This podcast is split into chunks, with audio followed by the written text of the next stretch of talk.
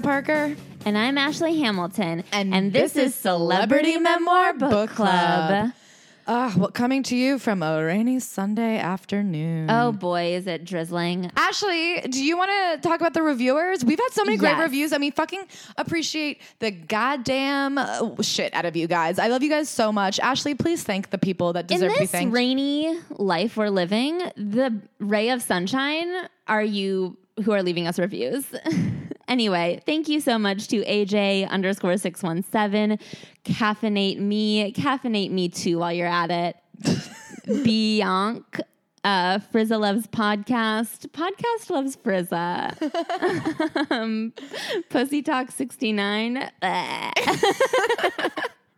Nst, nst, nst. I, um, I love that How beat. did they spell that? NNST, NNST, NNST. Wow, they nailed that. Out. They nailed that. Um, XO, Megan McKinley XO, hugs and kisses to you, and Shallow. Shallow. shallow, shallow. You guys, thank you so much. It's keeping us alive. Um, we also just found out we have Canadian reviewers that need to be thanked. Oh my God, yes. Our reviewers from Canada. This one is a series of numbers, which I'm not even going to try to read, but I starts with a nine, ends with a two. I respect you. Um, Yeah, Ashley cannot read numbers. I'm sorry I put that on her.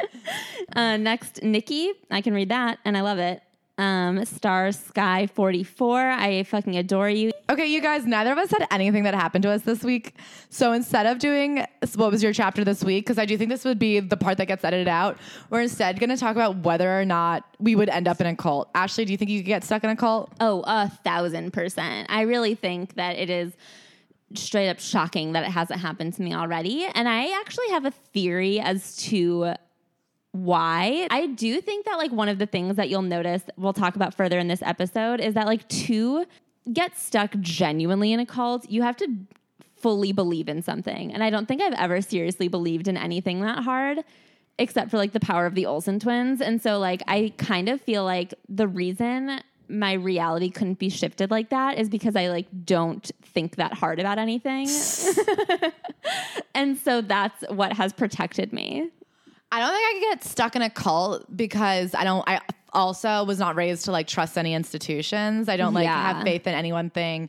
Um, also, I have no follow through.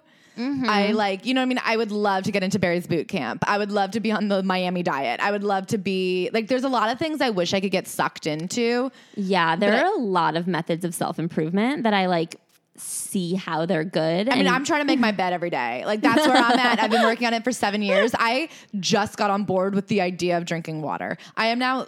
I'm trying to put on sunscreen. Like these are the things that I'm just coming around to. Skincare. you were vehemently opposed to big water for a long time. I am getting thirsty. Do you know what? That's how they get you. The cult of water, because the, the thing is, the more water you drink, the more you notice when you don't have water and you are parched like a beached mermaid. Well, That's what. If I start the day with coffee. I don't drink water. And I really think it's because my body goes into like a starvation mode, but for thirst, where they're like, all right, boys, pack it up. Like we're we're drowning in it today. Like, you know what I mean? Just like, don't let that girl spit. We've got we're working with what we started with. She will not have another drop of HO2. And it really is like I, I'll have like 16 ounces of coffee in the morning and then I'll go to bed and I'll sort of brush my teeth, but a dry brush because I don't even want water there. I get like hydrophobic. But then if I start my day with like a cup of tea or a celery juice, or me and Mac have been doing like a hot water with ginger. I am just guzzling it down like a little water slut. I can't get enough. I'm so thirsty. The more water I drink, the thirstier I get. That's what I'm saying. It's the damnedest thing. That's big That's water. what kind the cult do- of water. It might be a scam. What are they putting in this New York City tap water that just keeps you coming back for more? Fluoride.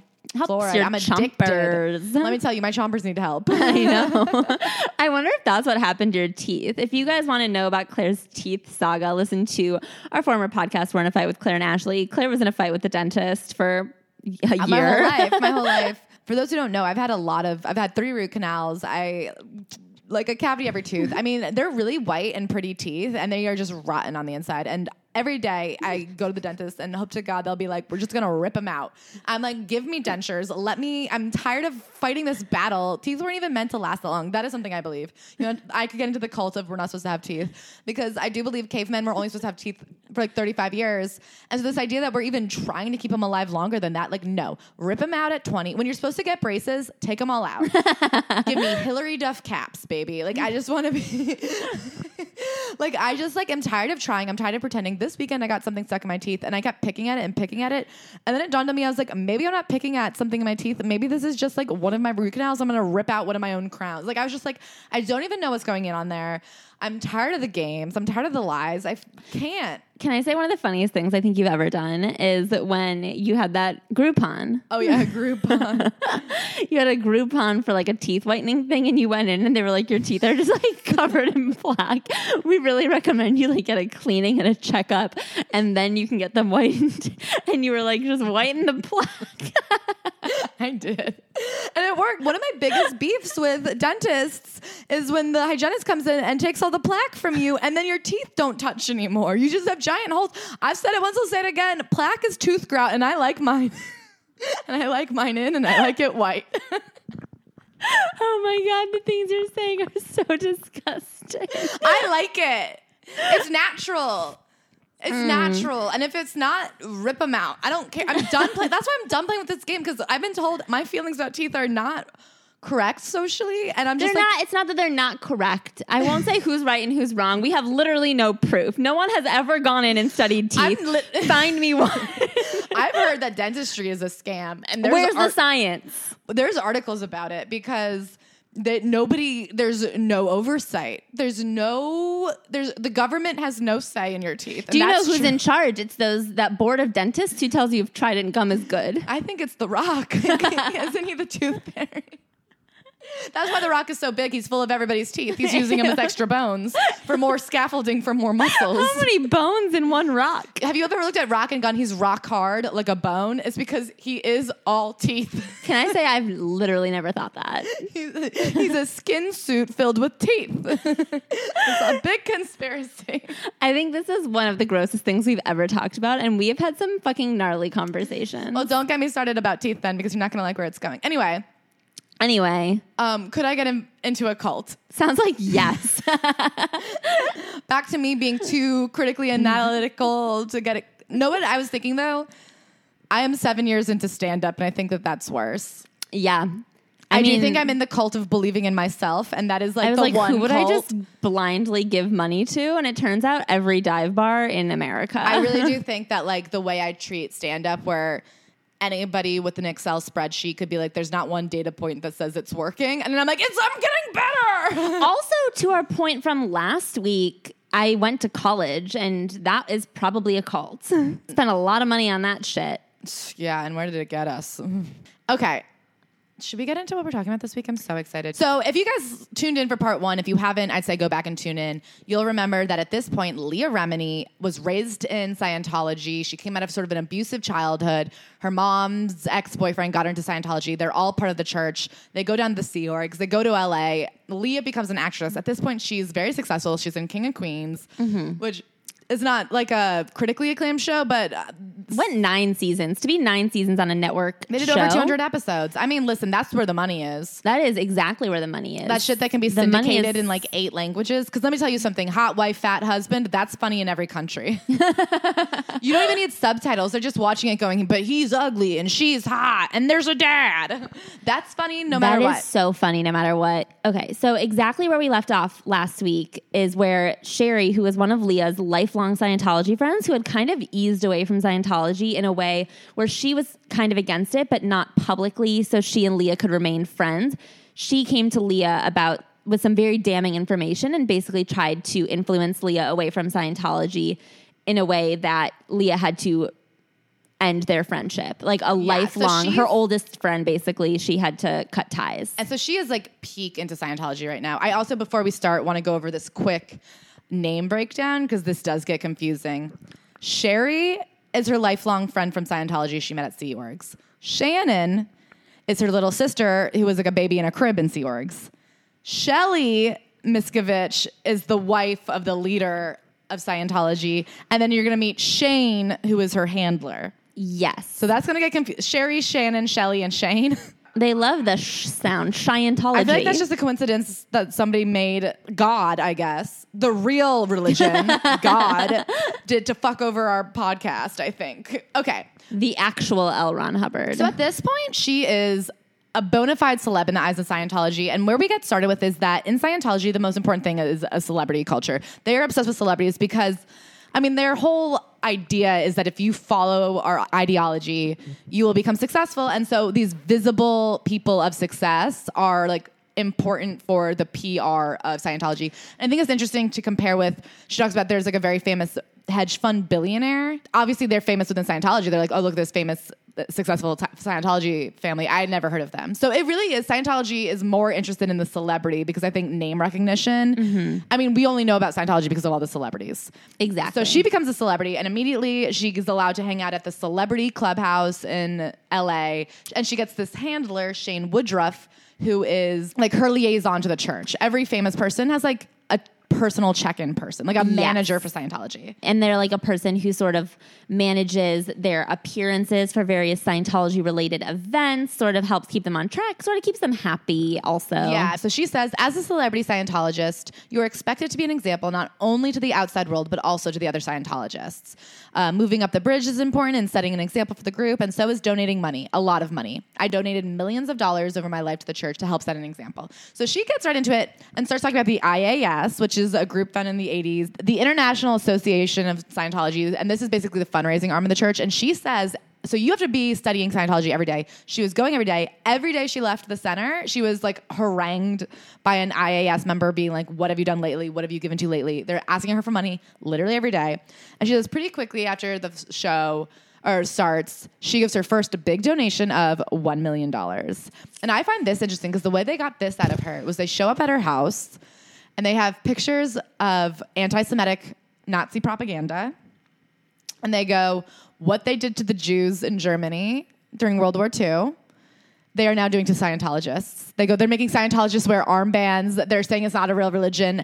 As a Jewish woman, you have to help put a stop to it. Donate money. So she gives $1 million, Jesus Christ. which is funny, I think, because the reason they were putting a stop to Scientology was not the anti Semitic, it was because, because of Nazism.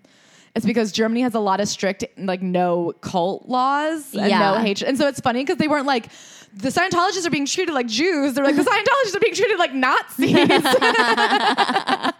But what is important about the million dollar donation is it makes her good enough to be friends with Tom Cruise. So one day after she gives the $1 million, she's basically told, like, hey, Tom is in the president's office. And she's like, okay, should I leave the building?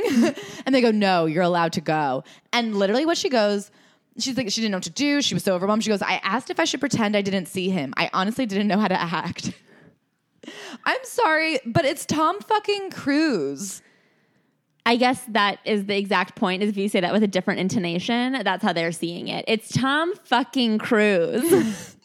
There's nobody on this planet where I'd be like, should I pretend I don't see? I guess homeless people. I sometimes I'm like, should I divert my eyes? I get that. Like when I was an intern at DreamWorks, I was in the same room as Angelina Jolie one time, and I was like, "We're not equals in this room. I shouldn't even be in here. I don't think." But I was like told to come in here, and, and I like don't like. Does she need a footstool?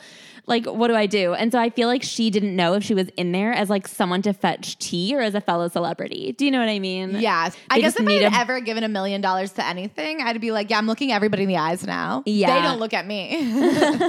Do you want to tell them your Tom Cruise gossip from being from your hometown? Oh my God, he is gay as the day is long. Um, tell them how you know that. Is the day long as February? Is there he is as gay as the day is long on the summer solstice. the longest day of the year? The gayest man alive.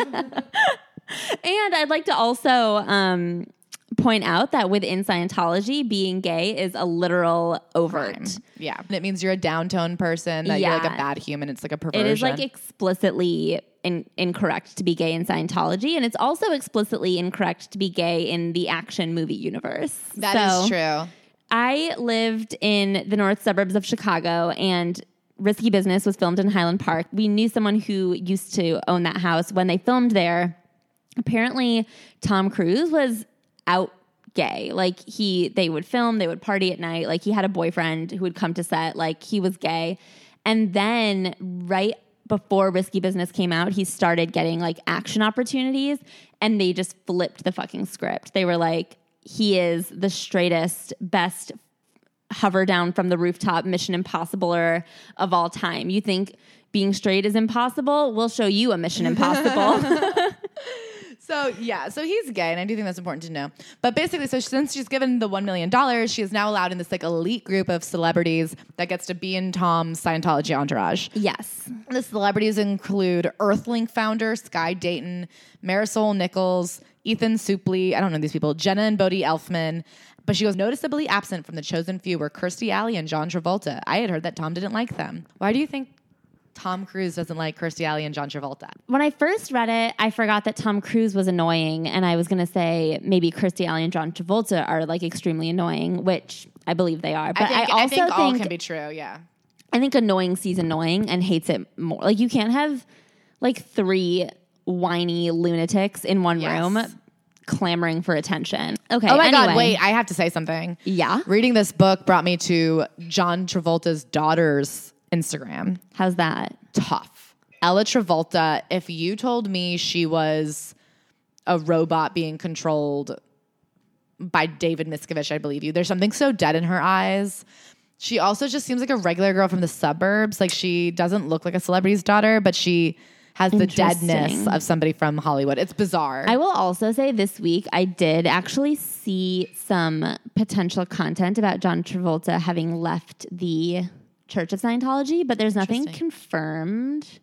So now that she has given a million dollars, she's allowed to be friends with Tom Cruise. The first time they ever that she ever goes over to his house, Tom Cruise wants Leah Remini's husband Angelo to give him salsa lessons. And they call up like last minute. They're like, Can you come over right now? And Leah's like, No, we're kind of busy. But the church is like, No, make it go right. And she's like, Oh, okay, I better do this. So she drags her husband over. They get there and they get some re- weird bullshit like, We'll make it snappy.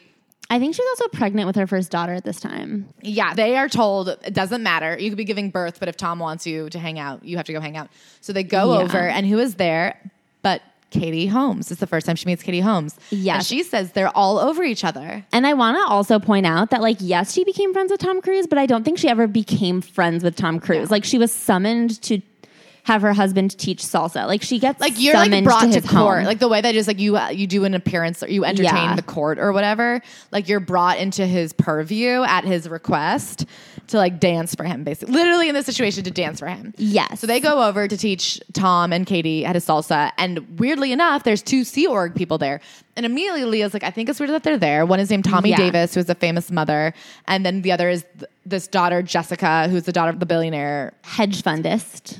and she's like, they're really not supposed to just be here hanging out. They shouldn't just be fraternizing with normal parishioners. Right, because they are, like you said, Sea Org members, which means that they're like church staff, basically. Like they are not just, Yeah, they're supposed to be like out there spreading the word actively. yeah. And when Leah's like, why are you guys just hanging out and eating dinner with Tom? She's like, we're here on official business. This is our job. And Leah's like, "Mm, I don't think it is. So she gets a little bit of a runaround. So she's just watching her husband teach this couple like a date night lesson. And then there's two Sea Org members in the corner just watching. I will say, seems a little bit like a gay dude trying to convince people he wants to lick a woman.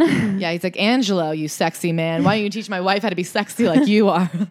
and yeah, and this is the first um, time they're not even publicly dating yet. They're just like first seeing each other at this point. So then she becomes like a regular guest of Tom Cruise. She's seen as allowed. And she She says- is summoned to his house for dinner parties and such. and it is bizarre. She talks about one time. Uh, I came to think of him as a big kid with his loud laugh, high energy, and goofy ideas of fun. Like when he invited some Scientologists and a few other celebrities, like Will Smith's wife, Jada Pinkett Smith, to his house and announced that he wanted to play hide and seek. At first, I thought he was joking, but no, he wanted to play hide and seek. So he is bizarre. He's never told no. Leah's like, I don't want to play hide and seek. I'm wearing stilettos and I'm an adult woman. And she's told, like, we do what Tom says. You better freaking get ready to play hide and seek. But then there's other times where things are bad. And so she tells a story where one day Tom decides after dinner he wants to make cookies. So the assistant runs and gets cookie dough and leaves it in the kitchen. And he goes in and doesn't see it, even though it's like right on the kitchen island. And apparently he just like starts screaming at the assistant, like, what is wrong with you? Like, you're idiots. You're your DBs, which are degraded being, which is like a bad term in Scientology. And then apparently he goes, LRH is here with his hand. I, me and David Miscavige are here, and you are down here. Like you're way beneath me. And it's just going off at these assistants who are like sitting there trembling, like in tears, because they don't know what to do. Because he's like, I said I wanted a cookie dough. And he like, it's just, and finally Leah's like, I think it might be right there. And then he's like, oh, okay. Okay. And it's over. Yeah. And I- okay, so there's a couple things I want to point out about this scenario because reading it was shocking. Because, first of all, as a general rule, I think any adult who screams at another adult is psychotic. Like, it's enough. so bizarre to me. Like, whenever people get yelled at in the workplace or wherever, I'm just like, what the fuck is happening here? Second of all, we learned last week a lot of Scientology is about like one of the things that first attracted to her, Leah and her family to Scientology is the like clearing of your reactive mind to not overreact in scenarios. Like one of the things she was most excited about is like coming from a family where her dad would flip out for no reason. She liked the way Scientology was about like processing your feelings in a way that isn't Well, so interesting you say that because it's like not about processing your feelings. It's about ridding yourself of negativity. Uh, yeah, it's about So ridding that's yourself of weird, 'cause, Like therapy is about like processing your feelings, but this is this idea that if you say a bad thing out loud, then it's gone. So like there's like, but it, but the idea, the theory is But that you're able to control yourself. But it's so funny because I think one of the reasons it doesn't work at all is because they don't actually do any work. But what I'm saying is the whole, literally the whole like ethos of Scientology is clearing your reactive mind. Yeah. So the fact that you can overreact about cookies at an assistant, at an assistant is fucking beyond Looney Tunes. Third of all, the third point that I want to make is that she also mentions the way that a lot of uber famous celebrities, there's like sort of this theory that celebrities sort of stop developing at the age at which they become famous, which for Tom Cruise was 21. And I do not think that this is an appropriate way for a 21 year old to behave. I'm really trying to think of what an appropriate. I think at two or three, you go, well, they're two or three. Yeah, I think that like to have like a tantrum because your feelings are too big for your little body, like after kindergarten, you really need to cut it out. And I think that's like this isn't an immaturity thing because she's like, oh, he's just a big kid. He wants to play hide and seek. He wants to learn tango. He wants to make out with his girlfriend. This is not an immaturity problem. This is a learned behavior that you are better than other people, as he explicitly says to the assistant. It is, I guess, Right. a religious belief that you are a superior person. And as we'll see, this starts to chip away at her understanding of Scientology because within Scientology, there are there's like LRH, L. Ron Hubbard, the king of Scientology. Then there's like the current head of Scientology, David Miscavige, and like Sea Org members. And then all parishioners are supposed to be viewed as equal. And like working up the bridge. working up the bridge together. But like meanwhile, like she's at Tom Cruise's house watching him like flip the fuck out with two church liaisons who are by his side 24-7 it's just like what the fuck is happening here And then, and it doesn't stop there. So next, he does that Oprah incident, which I'm sure a lot of people remember if you were old enough to experience it. When he started dating Katie Holmes, he like goes on Oprah and starts jumping on the couch about how much he loves that woman. Mm-hmm. And Leah Remini is horrified, and she says, like, she's like, this is an inappropriate behavior. Like, why is he allowed to act like this? And then he like goes on this rant against Brooke Shields publicly because she came out and said that she had postpartum depression and she took antidepressants to help her through it. and scientologists are not one with medication they think that you should be able to clear everything with scientology and you shouldn't need like medicine to do so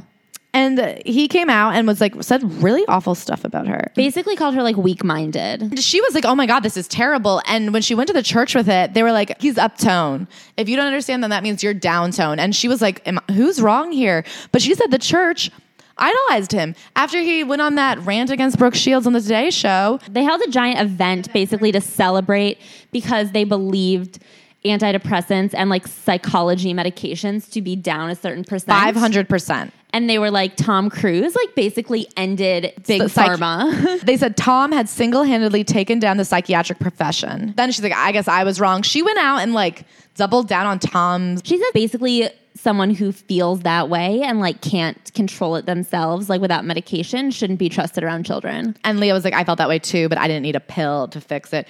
Really awful stuff. Like she noticed that these cracks were happening and she thought it was bizarre, mm-hmm. but she just assumes she's wrong and she buys into the church.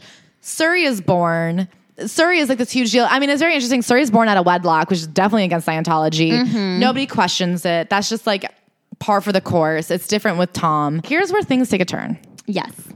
So Suri is born, and then Tom and Katie decide to get married. They come up to Leah. They tell her in person. Leah is friends with J Lo and Marc Anthony, who are married at this time. Yes.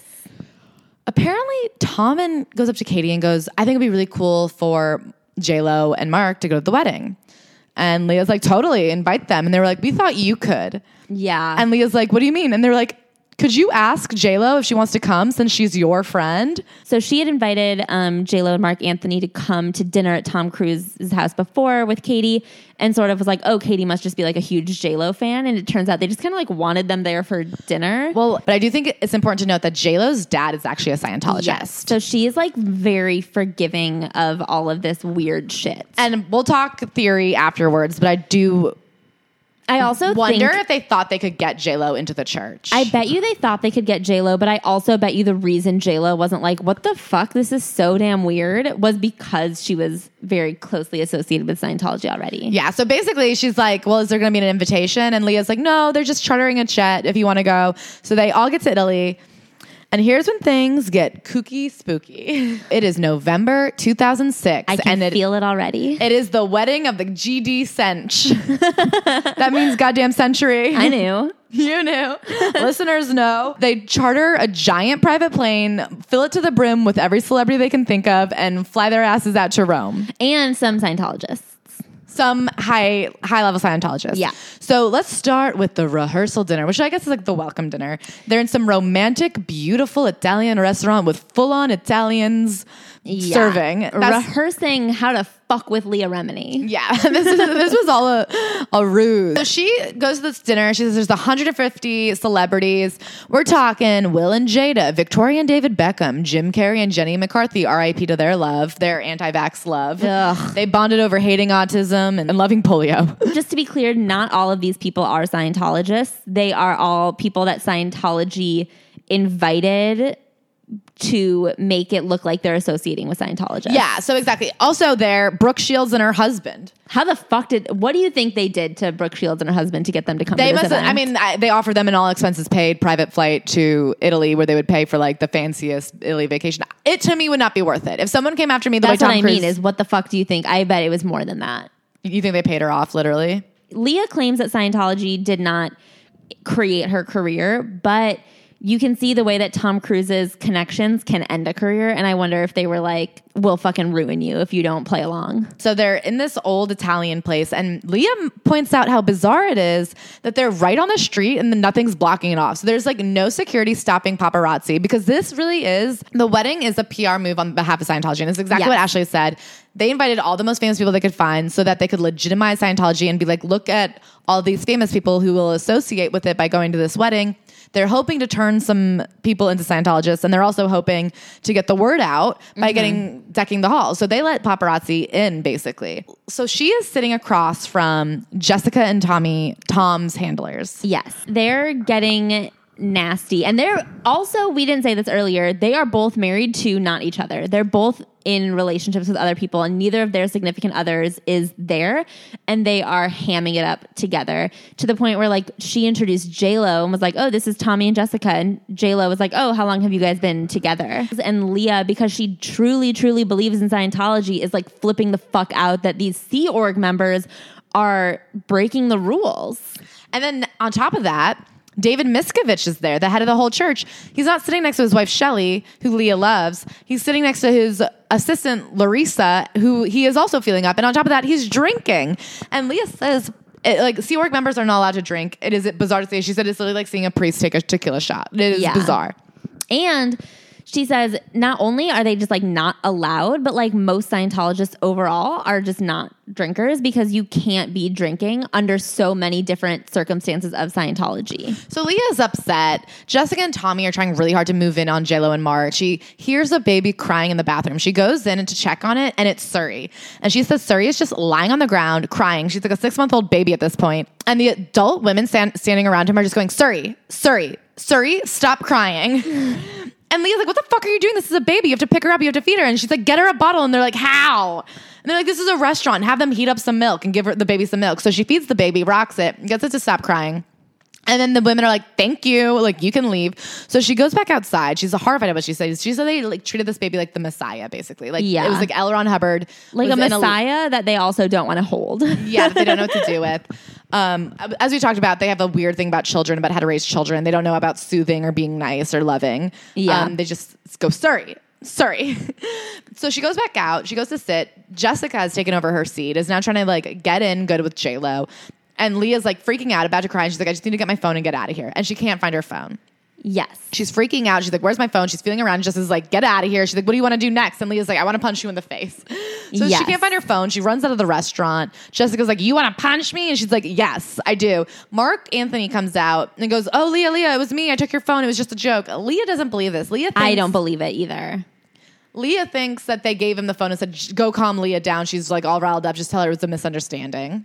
Mm-hmm. I believe that. I think Leah's right about that. And so she leaves, and that's the night. And she's like deeply upset. And she goes home, calls her mom in tears, and is like, "When I get home, I have to fix the church. The church is broken. These people who are leading are not doing what they're gonna they're doing right. I have to create all these knowledge reports to get everything back on track." Yes. So Leah really believes she's flipping out, but she believes it to be corrupt leadership at this point. So then on the following days, she's mostly hanging out with J Lo and Marc Anthony because those are like their couple of friends. Plus, J Lo and Marc Anthony are there as kind of Leah's Yes. and Angelo's plus two. Like they don't know, they're not Yeah. friends with anyone else there. One of the things Leah does is they wanted to get ready together on the day of the wedding. And so Leah needed a room big enough for both of them to get ready with their assistants and stuff. So she upgrades to a bigger room, pays for it herself. It shouldn't be a big. The Scientologist, the church is obsessed with separating them. Anytime there's an event, they don't want Leah to sit with J Lo. They don't want Leah to drive with J Lo. And when Leah goes and says, "No, I want to sit with my friend," they're like, "Leah, you're being difficult. You're not doing anything good for the church. You're freaking out." And J Lo goes, "Wait, can we sit together?" And they go, "Oh, Yeah. sorry, there was a misunderstanding. I think somebody must have put your name separately. But yeah, of course it. So like they're never rude to J Lo.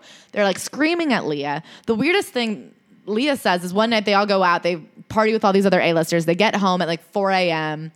Uh, Angelo and Leah are like having a nightcap with J Lo and Marc in their hotel room. At 4 a.m., they go back up to their own room. And J Lo tells them the next day that the minute Leah and Angelo left, Katie and Tom knocked on their door to see if they wanted to go for a walk by the beach. And Leah was like, the fact that they waited till the minute I was gone, it feels like I was being watched. And I'm like, more than that, this is their wedding. Can you imagine having to stay up till 4 a.m. to hang out with people you don't know at your own fucking wedding? Finally, it's the day of the wedding. Leah wants to leave with JLo. There's like all these vans that they rented to go to the church, which is an hour outside of Rome. Uh, they're like, Leah, you have to go with the van. And Leah's like, no, I'm going with JLo. And JLo's like, what's the problem? And Leah has this weird thing where she doesn't ever really want to tell JLo what's going on because she wants to keep, she doesn't want her to know that like Scientology is like a freak cult. So she's like, there's no problem. There's no problem. But meanwhile, they're not listening to Leah. They only listen to JLo. JLo's like, I can't go until my security team approves of the venue, which is God to be that famous that you can't go until your security team approves. Bizarre. But so Especially when it's Tom Cruise's wedding. And it's like, I'm pretty sure they've secured the venue. and so they go and they're late, and that's a big deal. They get to the wedding, and I want to talk a little bit about this wedding. She gets to the wedding, and I guess she rips her dress and is scurried away to a room in the church where there's 10 in house Armani seamstresses there ready to fix up anybody's dress. I have not been to many weddings. Is that a common problem that people's dresses rip a lot? I will say, I have um, learned when you're like doing something fancy to have a safety pin around. But I will say a safety pin is different than 10 Armani seamstresses. okay, well, you tell that to my safety pins. you're gonna really hurt Like, how many do people rip their dresses a lot? Like, I understand putting flip flops in the bathroom for the ladies who don't want to dance in heels anymore.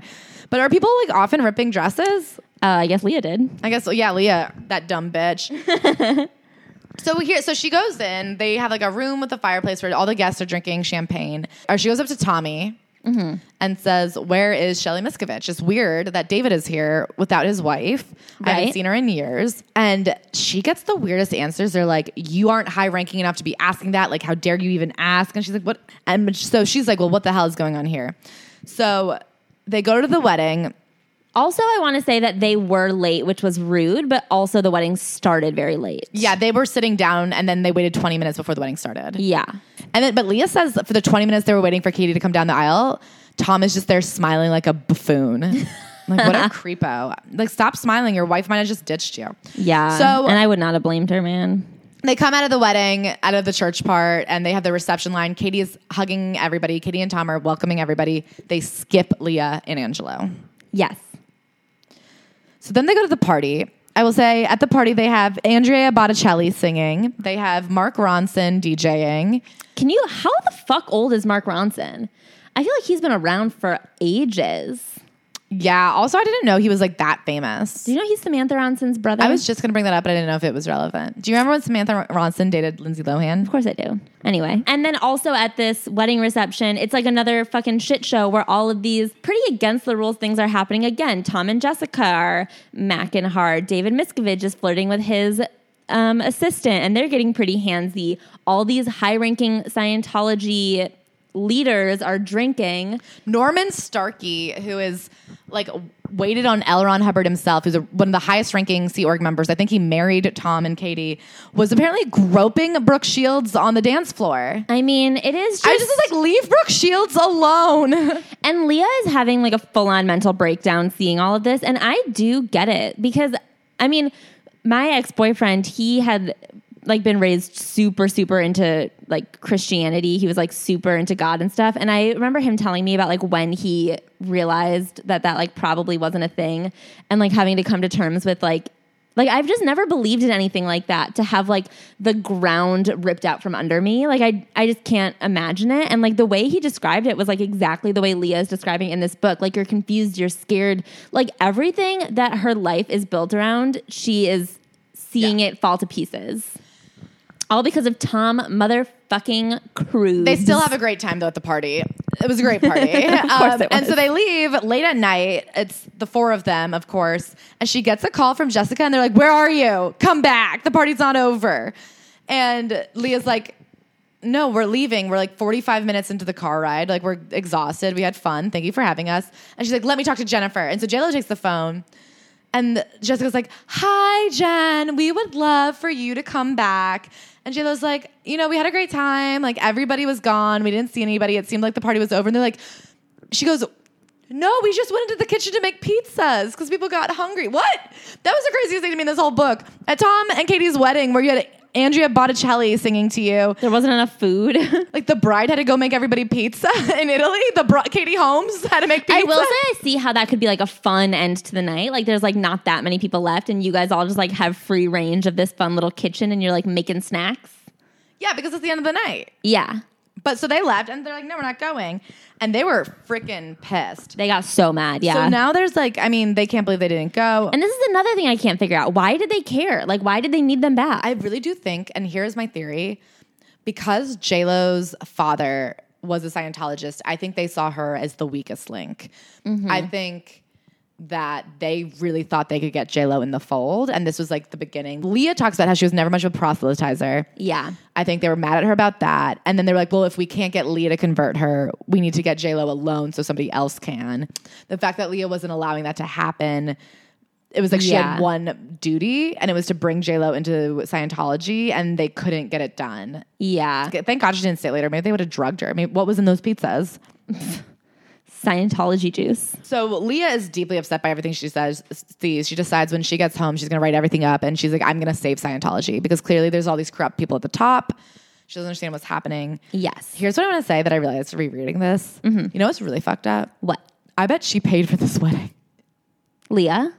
Yeah, like her donations probably went to There's it dawned on me that 100% Scientology paid for this wedding. That Yeah. this was a church sanctioned event a hundred percent. to spread the gospel. It was like a trip to Africa. You know how those Christians. It was a gala. It was like a It was but I think even more than a gala, I think it was like those um mission. yeah, it was like a missionary style party. Interesting. And she paid for I mean, there's not a doubt in my head that Tom Cruise did not pay for one dollar of it. No way. I mean, I'm sure in the way that he has probably donated zillions to Scientology. I, wonder how much he's donate, donated at this point. I think a lot. I wonder if he still to this day donates though. I don't know. I will say I think that he has like an obscene amount of money where like Yeah, he can donate he has ten million dollars. This is like not a big deal. like a recurring million dollar donation, the way that like I've set up recurring twenty five dollar donations, like it's probably the same. She's like, I get on the charter plane with everybody else, and everyone is looking at me like I'm the devil. Like nobody will make eye contact. Everybody, nobody will speak to me. Everybody's mad. She sees Tom Cruise's two children, Bella and Connor, and that she's like, "How are your? How's your mom?" And apparently Isabella goes, "She's an SP. I fucking hate her." that is insane. I wonder. I guess I wonder like what was the narrative spread about Leah because she basically says that she was like standing in the corner panicking this whole time, seeing all this shit unfold. But I wonder if she really made a scene. Well, I think when she's gonna fucking punch you in the face. I do think when she like refused to go in the van, Yeah, I, and it does seem like Tom and Katie clearly personally had a stake in converting J. Like I do think there was a target on J Lo the way there wasn't on Posh and Bex. Yeah. Because Posh and Bex were like just there for show because they were like a hot couple at the time. And t- like J Lo, they thought. I they- do think it is important that her father is a Scientologist, and for I that- agree. I think they really thought they could get her. Also, Will and Jada were there, and like they have a very complicated relationship with Scientology that we'll get into on our Patreon. Yeah. Because it's, it's very like they won't claim it, but there's all these implications that they are. And I know after this book, there was a big fallout where they're like, "Don't you dare imply we're Scientologists." yeah, which makes it seem like they are. Anyway, doth protest a bit. And I do remember Will on in an interview saying, "98% of Scientology and Christianity is the same." Okay. I guess in that it doesn't work and it's not real. I guess in that sometimes there's a boat. So she gets home and she decides she's going to save Scientology by writing up all of the things she saw about the officials. And Yes. as she says, although I didn't know it at the time, those who write up top officials are usually intimidated into recanting or wind up being declared suppressive persons. Yeah, Leah, I don't know what you thought. You can't talk shit about the owner of a company. Yeah, it's like HR. Like HR does not exist to protect you. HR exists to protect a corporation. God bless her. I mean, she does later, later say it was stupid. Like she recognizes that they're crazy, but she's stupid. She happened to simultaneously be going to Clearwater anyway to go to Flag to start doing her OT level 7s um, which was going to take six to eight weeks. Right. And so she was on hiatus from King of Queens. She took her whole family down to Clearwater. So if the wedding was in November, this is now six to eight months later. She's going down. Yes. And so she writes up all these knowledge reports. She's going down there anyway during the summer, and they call her up and they say, "Hey, Leah, we want you to come down early." And she goes, "Am I in trouble?" And they go, "No." That's not true. They bring her in, and they decide to do what is called a sec check. So a sec check is when somebody writes all these knowledge reports about you, and they have to go through them all. So after the wedding, it turns out everybody at the wedding had written all these reports about Leah. Leah. So they go through and they go, What have you done to Tom?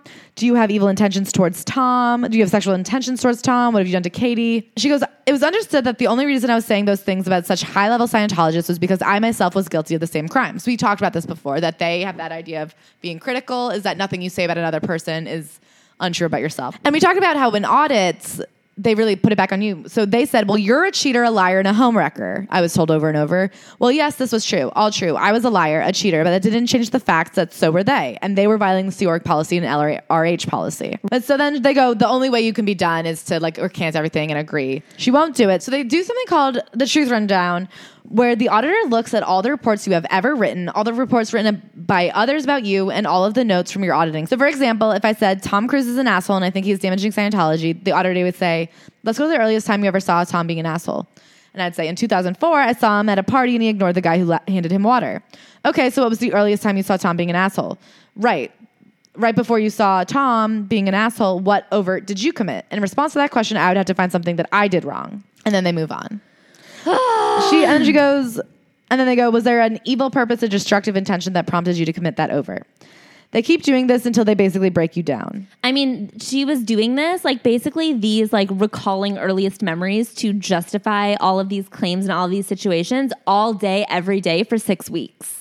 They held her for months, um, and it worked. She started to crack. She says that at one point, like when she was like still kind of holding strong, really trying to like stick with like what she believed, they turned off the cameras, turned off the recordings, and said to her, answer the fucking questions and let's finish this shit. Like they were like, why are you not understanding how this works? And that is why I believe her fatal flaw is that she genuinely believed in Scientology. Like I don't in think that any of these other people like truly, truly believe in the way that she believed. I think obviously some people do, like the people who are like putting their entire family into debt for this, but a lot of the people up top, there's no way they genuinely feel this way. It's more of like this is what we're supposed to do. This is how things have to, and This that's is why like this is the choice I've made about how to live my life. I've chosen to live in this. like weird set of world. rules. Yeah. And so that's why them like Tommy and Jessica hooking up like didn't feel like an earth shattering thing because they're like like obviously we all live by a certain moral code and then you're just kind of like well I'll get as close as I can and they were kind of doing that.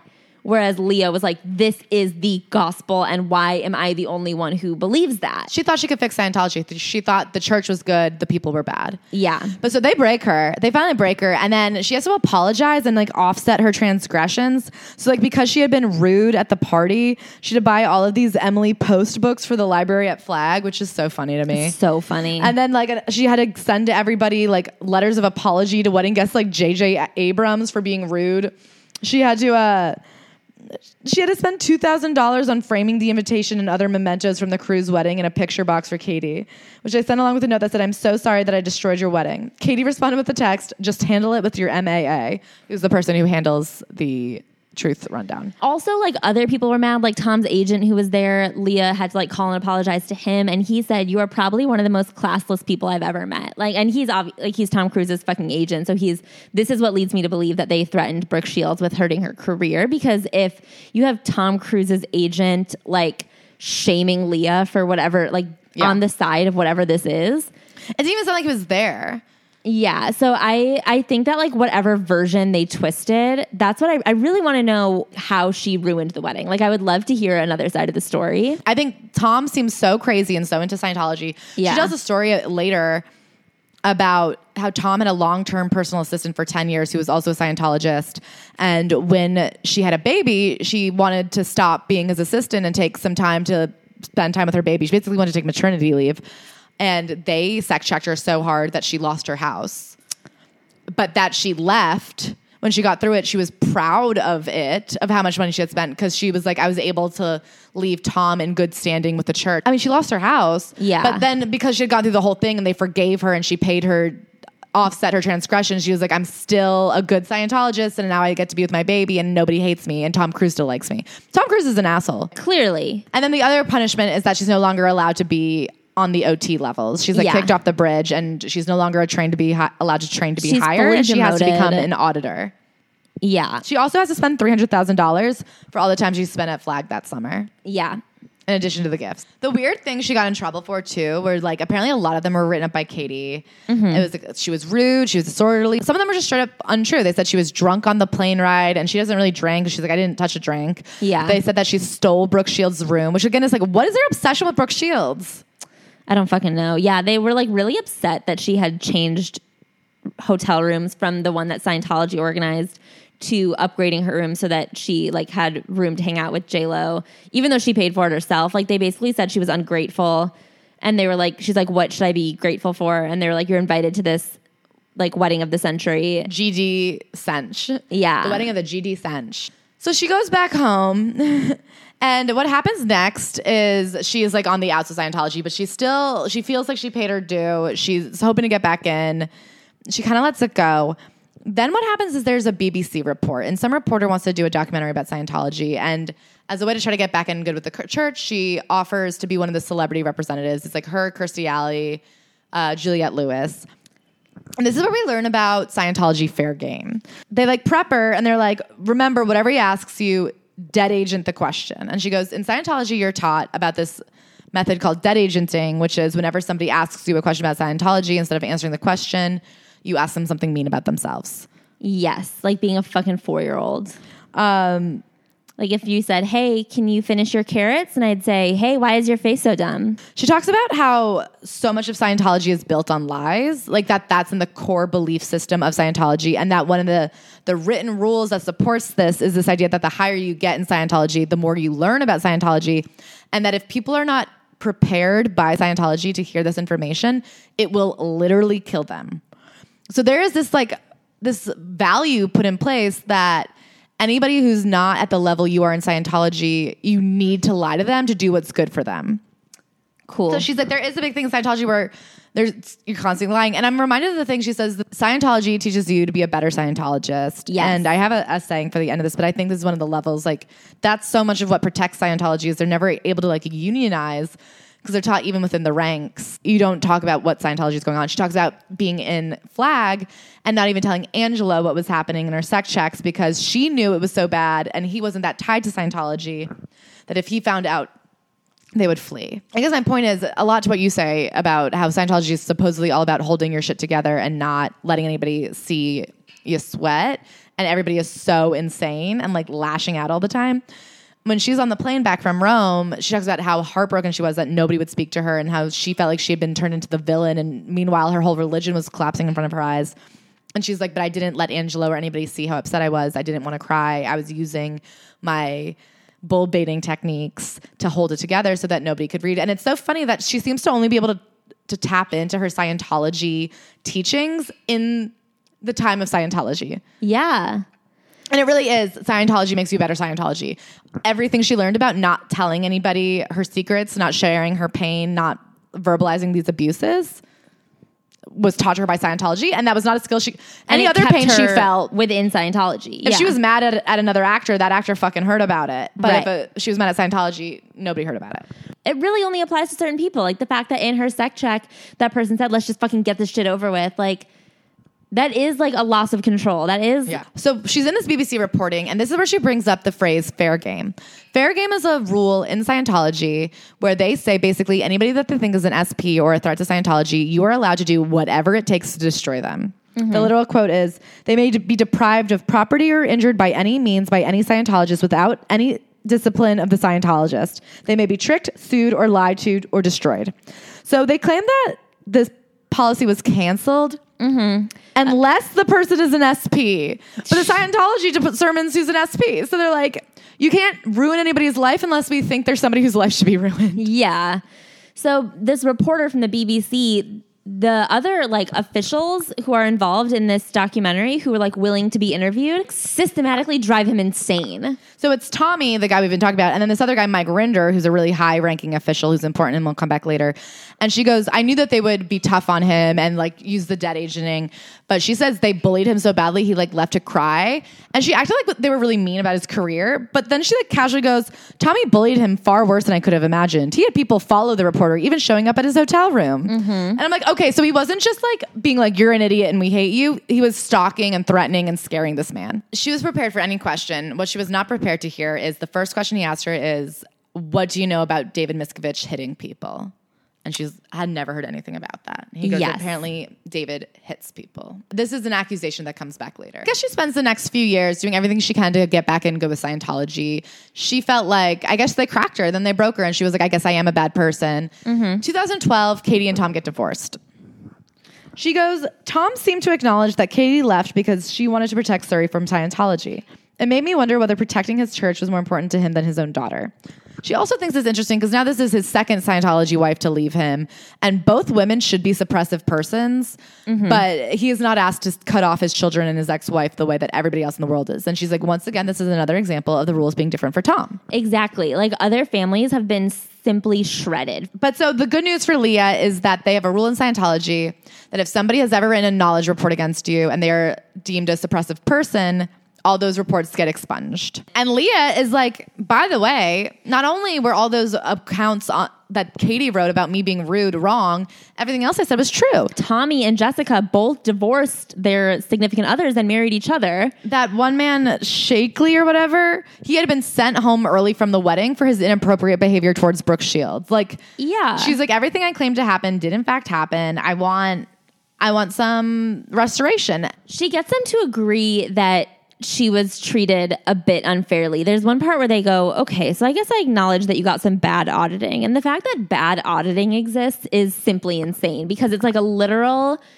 um, device that they claim reads you. So the fact that a non impartial auditor exists is psychotic. Also, then their answer to her is, so if you want, you can go back down to clear and do it all over again. can you imagine being like, oh yeah, we mistakenly put you through hell for three months. Go You back more? and so she's like, well, I want my money back. And this is like a big deal. They're not they're not allowed to ask for that. And in addition, she's like, I still haven't got an answer about Shelly Miscavige's whereabouts. And one of the big things she wasn't allowed to do was like ask above her rank. And at this point, it's been six years. Th- at this point in the book, she kind of gets into the financial burden of people's lives. And she's kind of like, look, I deserve my $300,000 back. And she's like, by the way, if you could do bad auditing to me, who else have you done bad auditing to? She's like, she recognizes that she has some power, she has some celebrity, and she has the finances. And she's like, you guys might have just ruined somebody for no fucking reason. And then she's like, not to mention, you are constantly ruining people. She goes, it's fucked up that my family is $250,000 in debt, all of them. The amount of money it takes to become clear or like a top level person is $500,000. And that doesn't even include donations and other things. That's just the classes and the courses. And then she's like, there's all these things that they make you buy. And then re- I guess they keep reprinting versions of the same book and you have to buy the update every time. And she's kind of like catching on to the bullshit. Yeah. She's frustrated that she was proved right. They keep giving her the runaround.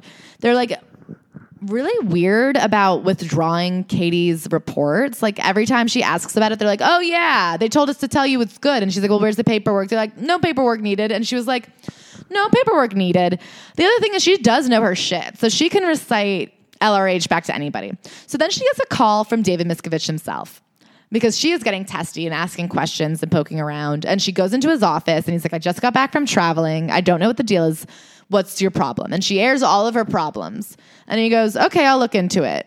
And I mean, part of the problems is like, where's your wife? What do you mean you've been traveling? You don't know. She's been missing for seven years at this point. Leah, who is at the Scientology Center like two hours a day, has not seen Shelly in seven years. Like, no one has seen or heard from her since I think it was her father's funeral. So then she's like pissed and she has a lot of questions. And so she's, because they like won't exactly give her her $300 back. And she keeps checking and they keep refusing to take away Katie's knowledge reports. Did you say $300?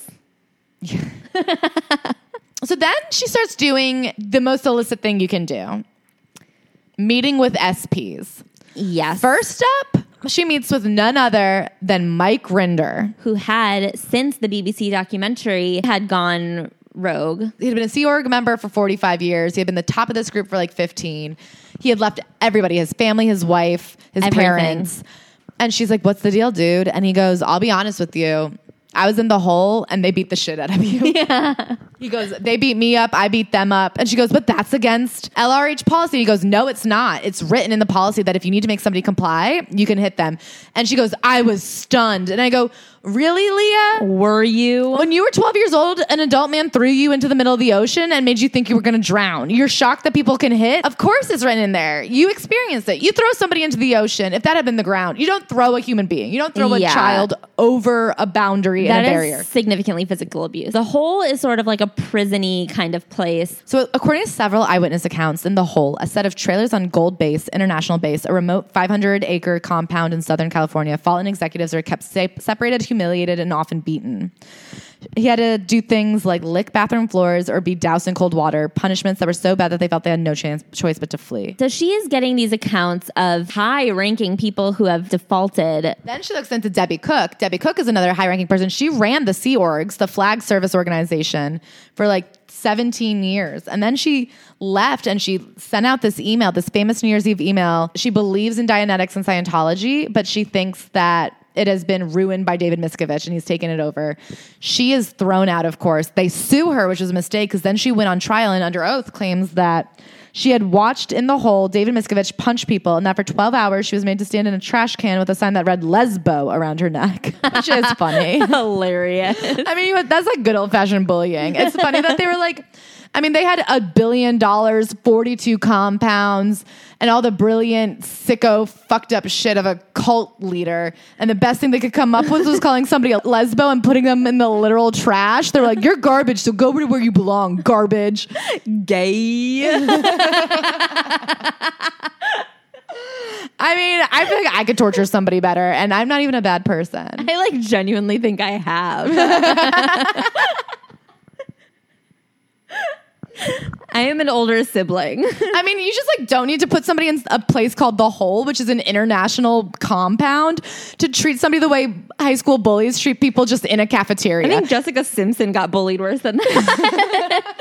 but it really is like this is what like jocks do to nerds. yeah. Like within the eyes of a principal, and they'll be like, "Don't make us call your mom." Gets on the internet. She she had never Googled Scientology before. Can you fucking believe this? because it is against it's against the rules of Scientology to consume information about Scientology from sources that are not Scientology. This is what I mean. I could never be so wholly into something like that. I also, you know what my thing is, is I'm nosy. And I, I'm not going to sit here and act like I'm like some PhD researcher. Like I'm not, I have no critical thinking. I don't want to know about the fucking universe. But I do like, if I heard that somebody wrote an email about my religious superiors, I'd be like, well, what did they say? I want to know fucking everything. Yes. Exactly. If there's a but I guess it's probably an overt to be a gossip. Yeah, but that don't stop you. You know what I mean? Stopped Leah for quite a minute. It didn't stop her from a lot of the other things she did, though. I know. She was like, listen, I will never Google Scientology. I will fuck all of these married men. So then she finally meets with good old Sherry's brother, Stefan. And he Yes. finally gets to tell her the story of what happened, which is that, like, So this is years before where we left off last episode. Sherry had tried to get Leah to meet with her brother, and Leah had to cut Sherry off because of this. So like they had taken Tanya, kept her at Gold Base for two years. At one point, she was put in isolation because she scaled an eight foot wall topped with razor wire and jumped to freedom, only to be found by Scientologists on the highway that she was walking on and returned. So they put her in isolation. And Tanya is, the, is his wife. Stefan finally comes up with this idea that he's going to send her a cell phone and a note um, in a Victoria's Secret box because he knows the guards won't go through it because if they get caught looking at lingerie, they'll get in trouble. So they're able to text secretly for five years and like plan an escape. And he literally had to go like break her out in the dead of night. But so she meets with these people. She's starting to be like, hmm, she's telling people about these stories. People are like, turning their backs on her. Scientologists are like, you should not be talking to suppressive persons. And she's like, don't you want to know what they have to say? And she, they're like, no. And Leah can't believe these people aren't open to hearing suppressive person stories, even though. She literally cut Sherry out of her life because Sherry tried to tell her an SP's story. So she should be more understanding of what's going on. She gets called in by David Miscavige's henchmen. They basically yell at her. They're like, stop what you're doing. Shane and this other guy show up at her house and like threaten her and they're like, stop asking about Shelly. Uh, Leah screams at them. and She's like, I know more about Scientology than you do. You better not try to school me. Call Shelly. He calls uh, her a bitch. He's like, You fucking bitch, Leah. Angelo shows up and goes, You don't call her a bitch in my house. So it's Tommy and this guy, David Petit. And Leah's like, Yeah, let's fucking rumble. Let's fight these motherfuckers. She's like, David Petit is tiny. I could take him. Angelo, you're Oh, on. he's petite. he is petite, which is ironic. Um, yeah, They don't forget that. Leah was born and raised in Bay Ridge. She meets with David again. And this is where it gets weird because he starts being really nice to her. He's like, You're totally right. We're going to get all those reports taken out. We're going to give your $300 back. 300,000. Did I say 300 again? Uh Uh-huh. I've been screaming a lot. I get it. Like he's like, I hear your problems. Like I want to understand. Like I want to help you, but he won't answer any of, her questions. Right. So she she's like, I want my three hundred thousand dollars and I want it in a check. And they're like, okay, fine. So they give her three hundred thousand dollars back. She banks it. She's like, okay, maybe I, like they did right by me. She's starting to believe in it again. But then they call her back in and yell at her again. They had called up all of her friends, gotten knowledge reports written up by all of her friends. They're like, "You're talking to suppressive people. We hate." you." Yeah. So they bring her in and like are trying to break her again. And this is where she says they were crazy, but I was stupid because she's like, at this point, it hadn't even occurred to me to leave the church. She was like, I still wasn't gonna leave. Insane. They were in there and they were like really like reprimanding her. She goes, despite everything that was happening over the past couple weeks, I still didn't think I was leaving Scientology. Even while I was making a stink about subjects that most Scientologists wouldn't dare address, while confronting the church's leaders who said to administer beatings, while personally declaring Tom Cruise a pillar of the community to be an SP, and while facing down Julian Schwartz and many of the, the reports of condemnation, I still naively hoped that someone would step up and prove me wrong. I prayed that this belief system I had submitted to for most of my life and my family's life wasn't at best a waste of time and at worst evil. I will say I do understand that. That is like a huge thing in psychology and like a recent thing that I've been looking at is the way that people think that lost time should affect future time. Do you know what I mean? Yes. Like a lot of people will be like, well, I sunk five years into this relationship, so we should stay together for the rest of my life. Whereas every day forward should be its own like day. Don't be unhappy for another five years because you were already unhappy for one year. so then they're breaking her. All of her friends start kind of disconnecting from from her. They don't want to Yeah. be speaking to her because she was caught speaking to SPs. She still wants to be in it. The final straw is this. They bring in her mom and her stepdad for sec checks. Her mom still believes in it. She's like, Leah, tell them what they want to hear. And Leah's like, watch, mom. They're going to bring you into sec checks and they're going to try to ruin you because they're trying to take me down. She's like, this is all bullshit. They're doing it because they want to get info about me. Her mom and George, her stepdad, go in for their sec checks and they come out and they go, sure enough, they just want to hear about you. Like this was all bullshit. Like they pretended that they were doing our run of the mill sec checks to try to get to our overts, but really they just wanted to learn intel on you. And so they all leave. And I do think it is key because she also thanks her mom and her family in the beginning of the book for like sticking by her. But I do think that if her mom hadn't like been a part of her exit, she never would have done it. Because it's her mom, it's her sister, Shannon, it's her stepbrother. I mean, Yeah. it's a lot of people. And she's lucky they all left with her. And it is something she says. She's like, I don't know if I could have done it. And she's so grateful that they all left with her. I am grateful too because I don't know if we would have gotten this book if that hadn't happened. Okay, so I'm going to try to wrap it up really quickly. Me and Ashley are actually, because this was such a long book and we wanted to get you guys the facts, we're going to do a Patreon episode this week, maybe even two, about all of our other thoughts. We've got Yeah. thoughts on Kirstie Alley. We've got thoughts on cult thinking. I mean, we have a I lot want of to tell thoughts. if you on the Patreon, I'm going to tell the story about the pre Katie Holmes almost wife of Tom Cruise. we have a lot of crazy stories to tell you guys. And we also want to give you guys our deep dive and our unfiltered opinions. But let me round it out by saying she leaves, and the first thing she does is go try to do a Shelly Miscavige missing persons report. Yeah, so she decides if she's going to go out because she had tried to write a couple letters to Shelly like, and pass them through the church, and the church kept on like giving her the runaround, and so she decides that if she's going to leave, she's going to go out in fucking flames, and she goes to the cops and she files a missing persons report for Shelly. Mm-hmm. And that's when she explains, because I think the question everybody has is like, why can't the police go in and just find out? So she explains that a lot of police are on the Scientology payroll. That what they do is they hire police to work Scientology security events and they pay them like exorbitant rates. They also invite the police from the LAPD to like different events and they, like give honor them, honors and awards, that are made up. awards. they donate in their charities and their names, which is funny because a Scientologist isn't allowed to donate to a non Scientology charity, but then you can bribe police by donating to their charity. But so she says it's impossible to really get the police on your side because you never know who's in good with Scientology. A lot of these guys have been paid off. ACAB, baby. Um, so she files this report with this guy that she met on the King of uh, the King of Queens, and she's like, "Are you sure you want to do this?" And he's like, "Totally." His boss is like, You're not allowed to handle this. We're going to bring it to the person above you. She calls two weeks later and she goes, Hey, any update on that missing rep- person's report? And they go, Yeah, we called Scientology. One of their lawyers said she's fine. So case closed. And Leah's like, Well, did you see her? And they were like, No, the lawyer said she's okay. And they're like, So you didn't hear her? And they're like, The lawyer said she was fine. She calls this woman. She's like, You have to do more. And she's like, You're not allowed to hear about this report. And Leah's like, It's my report and it's completely shut down and it's never opened again. So I think, I mean, obviously it doesn't explain all of it. I guess the whole is an, on an international base, so technically it's not under FBI jurisdiction. Does that sound right? I don't know. I guess we'll watch the Shelly Miscavige documentary and find out. But if I mean, that is crazy. Like sometimes I'm like, it's just fucking Scientology. There's like 20k of them. How many? How dangerous could it be? And then you're like, oh, they paid off the LAPD. Yeah, That's scary. And it's funny because literally Tom Cruise like was the crack in her system. Like seeing the way that Tom Cruise broke every single rule and people around him broke rules for his benefit was like such a glaring problem to her. And she says that one of the things that helped her get out of Scientology because also Scientologists you believe you're taught to believe that Scientology is improving your life and giving you the life you want and giving you success.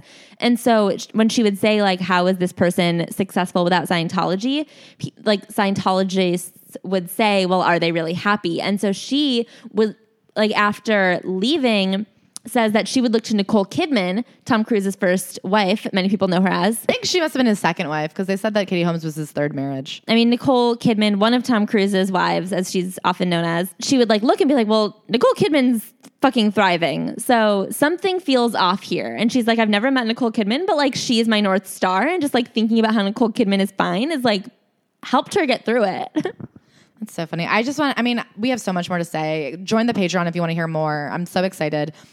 Basically, at the end of the day, this book really opened my eyes to some wild fucking shit. I feel like I just became a vegan, but for religion, you know? Like I really have opinions about it now.